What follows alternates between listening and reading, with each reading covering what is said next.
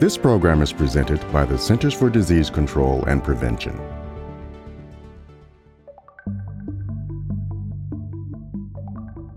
This week, MMWR published reports on routine vaccination coverage worldwide, identifying new COVID 19 variants using early warning surveillance systems, and more. Let's take a look at this week's headlines. First, routine vaccination coverage increased globally in 2022, but has yet to return to 2019 pre pandemic levels. Second, CDC used early warning surveillance systems to track the emergence of COVID 19 variant BA286.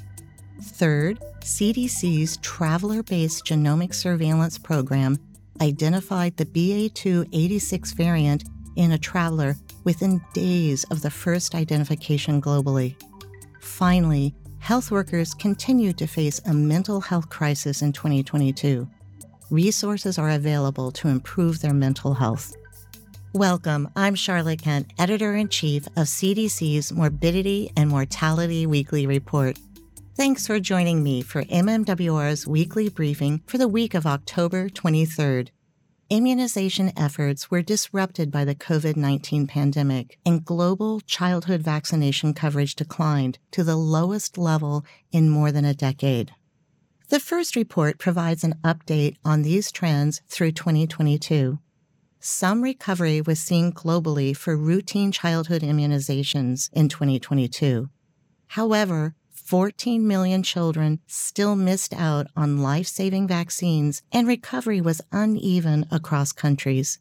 More than 80% of these 14 million children live in low and lower middle income countries.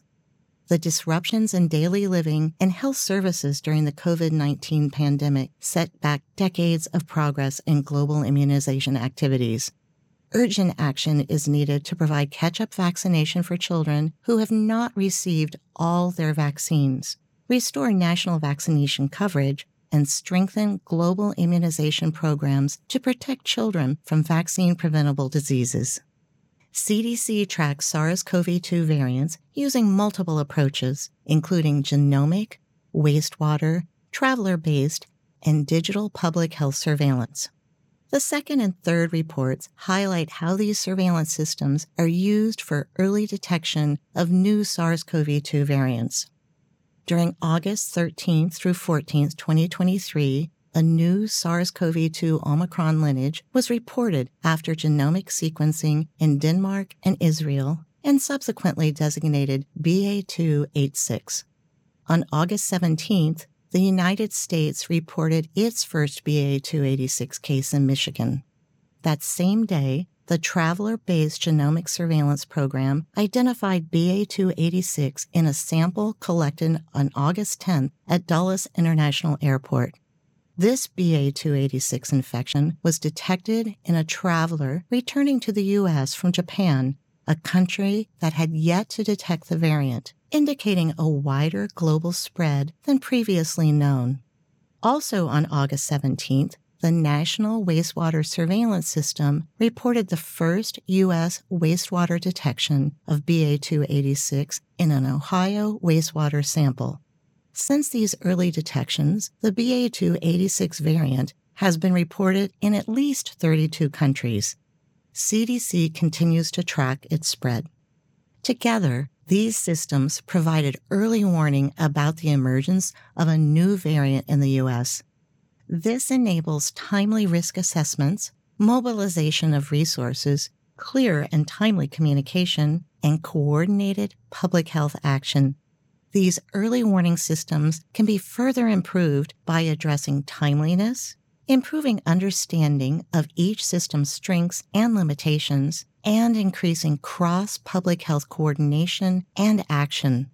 Public health partners and the private sector should prioritize early detection through technology advancements and other innovations in pathogen testing. If circulation of BA286 increases to represent a significant proportion of circulating variants in the United States, other complementary COVID 19 surveillance systems will be used These additional systems capture detailed laboratory and patient level data that are tracked in parallel to understand the potential health impacts of the variant and the appropriate public health actions. Work in health occupations is stressful owing to demanding working conditions, exposure to infectious diseases, long hours, and challenging interactions with coworkers, patients, and their families. Chronic exposure to stressful working conditions can lead to mental strain. The COVID 19 pandemic contributed to health worker turnover. The last report looks at perceived working conditions and symptoms of poor mental health among health workers during 2022. Survey respondents reported more harassment and days of poor mental health in 2022 than in 2018. They were also more likely to report burnout in 2022. Positive working conditions, such as trust in management and supervisor help, were associated with lower odds of poor mental health symptoms and burnout.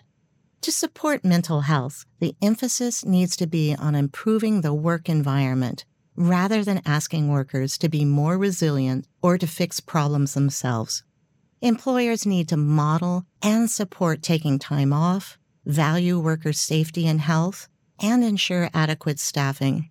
Additionally, employers can include workers in decision making, assign a senior leader to promote worker well being, and train supervisors to provide support.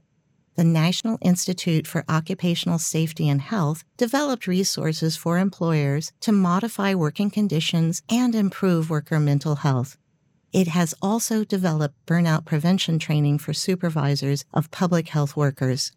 These resources can be found on the Total Worker Health Training Resources webpage. That's all for this briefing. Thank you for joining us. You can subscribe to this podcast on Apple Podcasts, Spotify, and Google Podcasts. Subscribe to MMWR at cdc.gov slash MMWR to stay up to date on the latest scientific information. Stay safe and stay well. For the most accurate health information, visit cdc.gov or call 1 800 CDC Info.